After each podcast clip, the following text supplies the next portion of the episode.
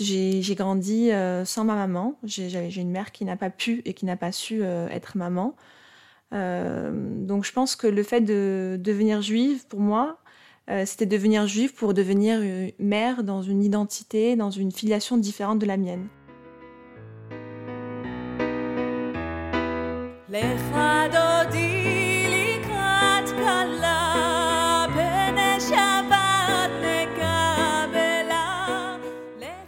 Bonjour à toutes, bonjour à tous. Vous écoutez Juif par choix, un podcast de Léa Tayeb pour le lab Ténois sur les femmes qui se convertissent au judaïsme en France. Ici, on se demande pourquoi des femmes s'engagent dans un tel processus.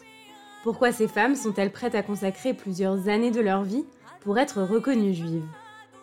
Beaucoup choisissent de passer par le consistoire, l'institution qui gère la plupart des conversions en France. En effet, Seul le consistoire permet de voir sa conversion reconnue par la majorité du monde orthodoxe. Mais d'autres femmes optent pour une conversion chez les libéraux ou chez les massortis. Une démarche tout aussi exigeante qui est reconnue par l'État d'Israël.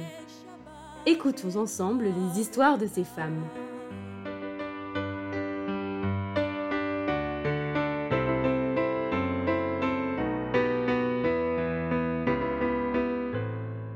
Aujourd'hui, on accueille Maya. Maya a 30 ans. Elle est psychologue. Elle est née et a grandi au Maroc, un pays dans lequel elle a été déclarée musulmane. Un jour, Maya a envoyé une lettre à la rédaction de Ténoua. Elle y racontait son parcours, ses traumatismes, ses douleurs, mais aussi sa joie d'avoir rencontré le judaïsme, sa lumière à elle. Le jour de l'enregistrement, j'ai découvert Maya, ses boucles brunes, sa peau chauffée par le soleil. Après avoir retiré ses chaussures et son pull, elle s'est assise sur mon canapé, et c'est ainsi qu'elle a commencé à parler. Maya s'est convertie chez les libéraux. Moi, je suis née au Maroc et du coup, je suis née musulmane, puisqu'au Maroc, de naissance, on est musulman ou juif. Euh, donc voilà, j'ai baigné dans une famille euh, athée. Euh, j'ai grandi avec mon papa qui, voilà, qui est athée. Et, et je me rappelle quand j'étais petite et que je lui posais des questions sur Dieu. Je dis, papa, est-ce que tu crois en Dieu? Il me répondait euh, tu voilà tu vas faire ton chemin j'ai pas envie de t'influencer tu feras ton propre chemin quand tu quand tu seras grande. Donc euh, voilà on n'avait pas de, religion à la maison mais euh, on avait un peu de on avait un peu une culture chrétienne parce que ma, grand-mère est, est, française. Donc on faisait Noël. Et quand tu as grandi c'était quoi la place de la religion musulmane dans ta vie? J'étais avec des amis du coup qui étaient musulmans, donc par exemple je faisais Ramadan quand j'étais avec eux, un peu par, par solidarité, par, par culture. Euh, mais j'ai jamais été, je me suis jamais sentie proche de, la religion musulmane. Je l'ai étudiée quand j'étais plus jeune, mais ça m'a pas du tout parlé, ni à mon cœur, ni à ma tête.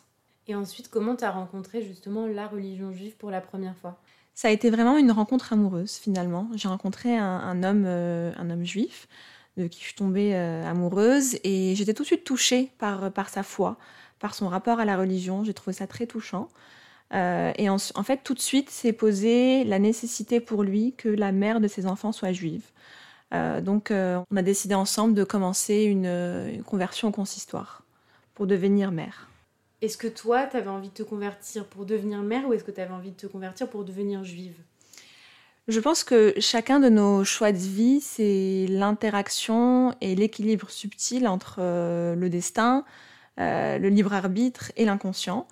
Et je pense que dans mon cheminement, avec du recul, je l'ai beaucoup voilà, essayé de l'analyser, le réfléchir. Euh, je pense qu'il y avait intimement euh, la question de la mère pour moi. En fait, j'ai grandi euh, sans ma maman. J'ai une mère qui n'a pas pu et qui n'a pas su être maman.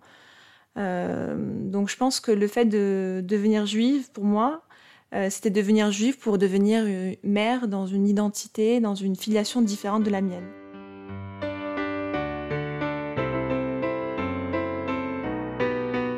J'ai l'impression qu'il y a pour moi, il y a eu deux rencontres avec le judaïsme. Il y a eu donc la rencontre avec le premier judaïsme, celui de, mon ex-compagnon, euh, donc le judaïsme orthodoxe. Euh, et puis après, il y a eu une deuxième rencontre avec le judaïsme libéral. Euh, ça a été à travers les ateliers de Ténoua en ligne. en fait, j'ai découvert les ateliers Ténoua, j'ai découvert la rabbin Delphine Orvilleur, j'ai commencé à lire ses livres. Et tout de suite, ça a été une évidence. En fait, je suis passée d'une conversion que je faisais pour lui à une conversion que je faisais pour moi. Ça a été vraiment euh, un, coup de cœur. Euh, et ce qui m'a beaucoup touchée dans, dans, le judaïsme libéral, c'est ce postulat qui est que le texte n'a jamais fini de dire. Une interprétation qui est infinie, il n'y a pas de dogme. Et c'est le côté en fait d'ouverture, de réflexion, de questionnement. C'est vraiment cette position en fait de questionnement et d'ouverture qui, qui m'a le plus parlé. Et puis aussi la position de la femme. Je voilà j'ai toujours été très féministe. Et en fait dans le judaïsme libéral. Je me suis complètement reconnue. Et puis j'en ai parlé du coup à mon ex-compagnon à ce moment-là. Et au début il a accepté. Euh, mais par la suite en fait plus j'ai étudié euh, cette religion euh, et plus en fait l'écart entre nous s'est creusé. On avait des débats on n'était pas du tout d'accord. Et, et, finalement pour lui être juif libéral c'était pas vraiment être juive. Euh, donc euh, ça a été un des éléments qui a, qui a amené notre rupture par la suite. Et malgré votre rupture, tu as continué justement à t'engager dans ce processus de conversion auprès du mouvement juif libéral. Oui, ça n'a que renforcé en fait euh, ma position, qui était que j'étais convaincue de, de, de, mes idées, de ma conversion. donc ça, oui, ça a plutôt renforcé en fait.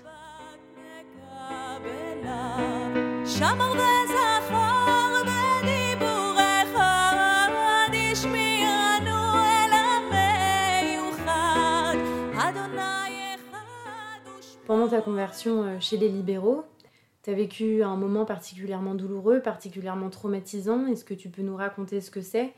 Oui, j'ai envie d'en parler parce que c'est vraiment thérapeutique pour moi d'en parler ici. Euh, en fait, pendant mon processus de conversion, euh, je suis tombée enceinte par accident. à ce moment-là, mon, ex-compagnon et moi, on s'est séparés. et quatre mois et demi après, j'ai rompu la poche des os de manière prématurée. Euh, et les médecins m'ont annoncé que, que j'allais devoir accoucher, euh, mais qu'au moment de l'accouchement, ma fille allait, mourir parce que c'était était trop prématurée pour pouvoir vivre. Euh, et en fait, vraiment de donner la vie et la mort en même temps, c'est un sentiment tellement paradoxal, vraiment la, brisure et, et, la magie à la fois. Je me rappelle de ce moment où je l'ai mis sur moi, où j'ai ressenti un moment d'apaisement, une magie et en même temps une douleur, une brisure. Euh, et en fait, après mon accouchement, je suis tombée dans une obscurité profonde. Euh, et euh, comme si le, soleil avait disparu pour toujours et que je m'en remettrais jamais. Et cette nuit sans fin, elle est venue un peu mettre, mettre en lumière hein, mes, mes, traumatismes passés aussi. Il y a plein de choses qui se sont réveillées à ce moment-là. et je me rappelle, j'étais hyper mal. Et, je suis tombée sur un petit cahier, un petit carnet que j'ai, euh, où chaque semaine, euh, depuis le début de mon processus de conversion, j'écris les commentaires des, des parachas, comment elles font écho dans ma vie, tout ça. Et, euh, je suis tombée sur deux commentaires de parachas de Delphine Orvilleur. la première, c'est la paracha Berefit.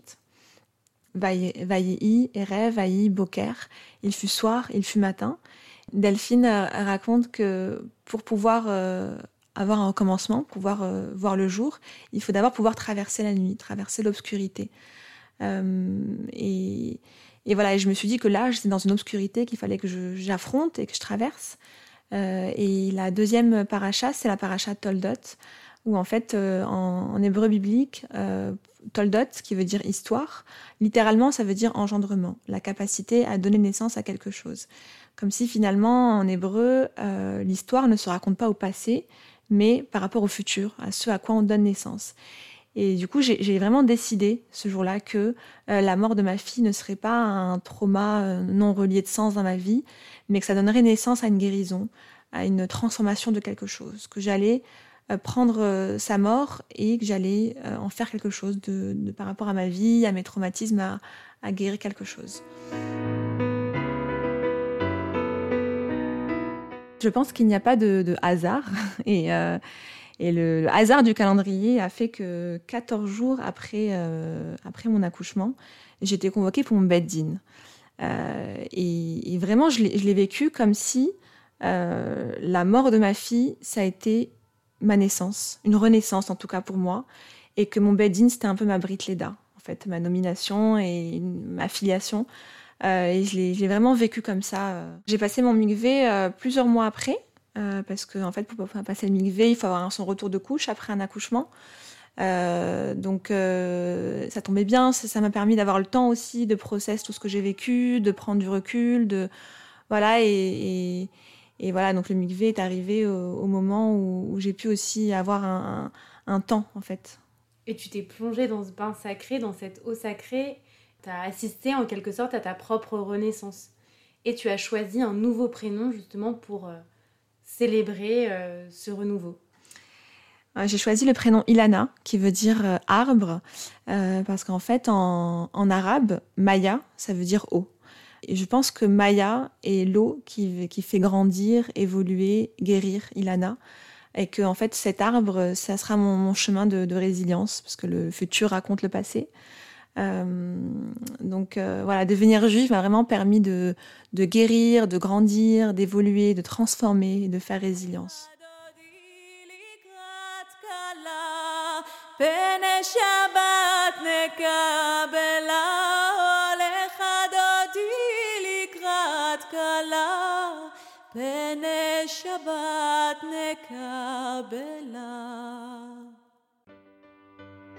Merci à vous de nous avoir écoutés.